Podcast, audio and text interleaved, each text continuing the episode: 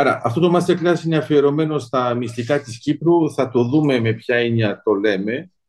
Αλλά πρέπει να καταλάβετε ότι υπάρχουν πολλά μυστικά πάνω σε σχέση με την Κύπρο. Μην νομίζετε ότι έχει σχέση μόνο με το Κυπριακό. Είναι και αυτό που ονομάζουμε το Κυπριακό πριν το Κυπριακό. Τι εννοώ με αυτό; Ε, όταν μιλάμε εμείς για το Κυπριακό, τώρα, όπως είναι δεδομένο, είναι όλα γίνονται μετά το 1974. Άρα, επειδή κάναμε και μια παρουσίαση και για τον Γιώργο Σεφέρη και το χαρήκαμε πάρα πολύ στην Αγία Νάπα, τώρα θα υπάρχει και ένα κέντρο για τον Γιώργο Σεφέρη. Το πιο πιθανό το συμπόσιο σε δύο χρόνια να γίνει σε αυτό το κέντρο που εγγενιάστηκε 3 Νοεμβρίου, ήταν και ο πρόεδρος της Κύπρου. Η ιδέα ποια είναι, είναι ότι η έννοια του Κυπριακού έχει μέσα την έννοια της Ένωσης. Πριν την έννοια της Ένωσης έχει την έννοια ε, της Αγγλοκρατίας σε σχέση με τα δεδομένα του Συνεδρίου Βερολίνου. Ε, στα μυστικά θα έχουμε και αυτά που έχουν σχέση με το Συνέδριο Βερολίνου. Αλλά το λέω λίγο συνοπτικά. Στην αρχή θα το δούμε μετά αναλυτικά μέσα στο Masterclass. Θα αναφερθούμε στο Βερολίνο 1878, στο 1914, στο 1915, στο 1922 με τη Σμύρνη και το 1923 με τη συνθήκη Λοζάνης, στο 1926 το οποίο υπήρχε και σβήστηκε. Μετά στο 1931 θα συνεχίσουμε με τα δεδομένα τέτοιου τύπου και το 39-45.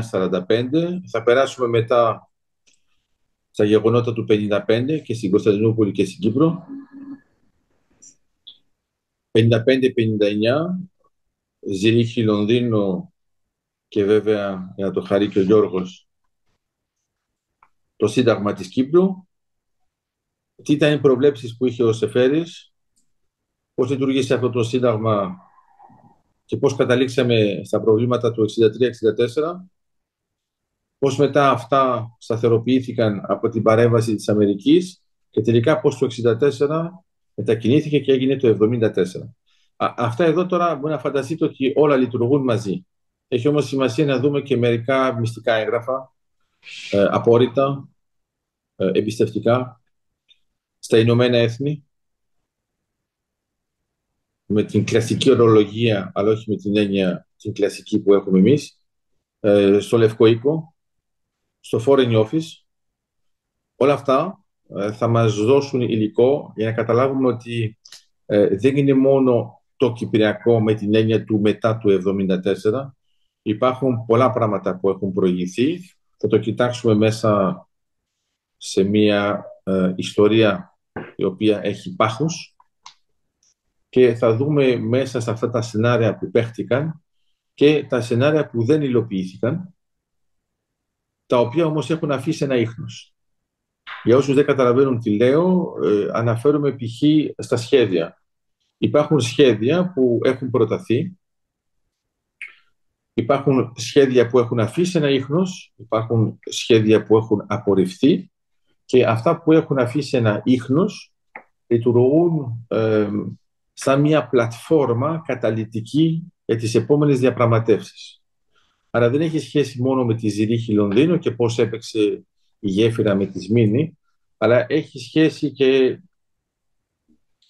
με τα δεδομένα που είναι πολύ πιο πρόσφατα, ε, με το σύστημα Γκουκερές, θα πρέπει να κοιτάξουμε όλα αυτά τα δεδομένα διαχρονικά. Άμα μου το κάνετε την παρατήρηση και μου το πείτε με αυτόν τον τρόπο ότι τελικά είναι μόνο με αυτόν τον τρόπο που θα το εξετάσουμε. Όχι, θέλουμε να εξετάσουμε και το ανθρώπινο στοιχείο και ειδικά να κάνουμε μια αναφορά στον Σεφέρη για να καταλάβουμε πώς ας πούμε, το ανθρώπινο στοιχείο, το διπλωματικό στοιχείο και το στρατηγικό στοιχείο μπορούν να έχουν μια ανάμειξη για να καταλάβουμε τι γίνεται.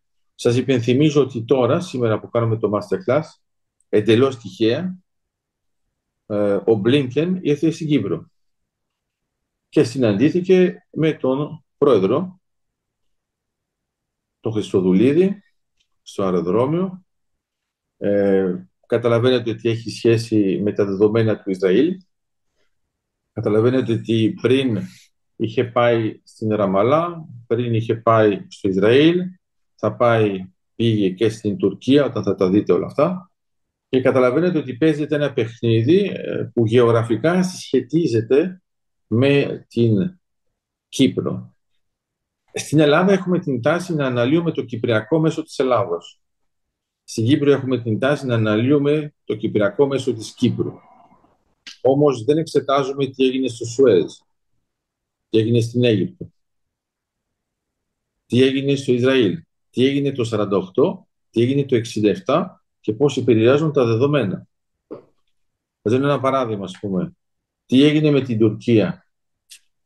Άρα υπήρχε στρατιωτικό καθεστώς πριν μπούμε σε αυτή την εξέλιξη. Μιλάω για το 1960.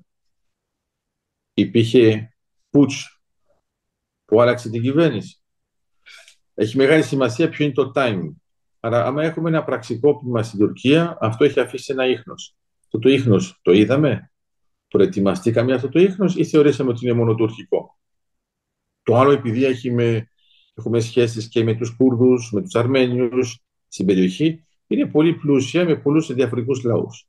Άρα αυτή την περίοδο έχετε παρατηρήσει και γι' αυτό κάναμε και μια παρέμβαση ότι ας πούμε το Ιράν και η Τουρκία προσπαθούν να αντιπροσωπεύουν και να αναδειχτούν σαν προστάτες των αραβικών χωρών.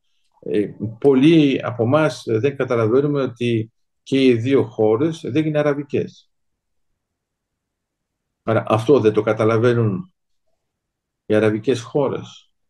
Όταν έχουμε λοιπόν έναν ε, Τούρκο ο οποίος παίζει σε ένα πλαίσιο νέο-οθωμανικό και θέλει να αναδείξει τον οθωμανικό χαρακτήρα της Γάζας όπως ήθελε να το κάνει με τη Λιβύη, όπως ήθελε να το κάνει με τη Συρία, όπως ήθελε να το κάνει σε σχέση με τη συνθήκη Λοζάνης, πρέπει και εμείς να απαντάμε ορθολογικά και σωστά στο τι γίνεται επί του πρακτέου. Άρα τα μυστικά της Κύπρου αφορούν όλα αυτά τα θέματα, αλλά και το ανθρώπινο στοιχείο, γιατί μην ξεχνάμε ότι αν υπάρχει αυτή η σχέση με την Κύπρο, είναι επειδή την αγαπάμε. Ε, δυστυχώς αυτή η αγάπη είναι περίπλοκη, γιατί ε, οι Κύπροι πάντοτε έχουν ένα θέμα με τους Ελλαδίτες που αγαπούν την Κύπρο, γιατί αναρωτιούνται για ποιο λόγο. Ενώ στην πραγματικότητα έχουν ένα θέμα με αυτούς που αδιαφορούν για την Κύπρο.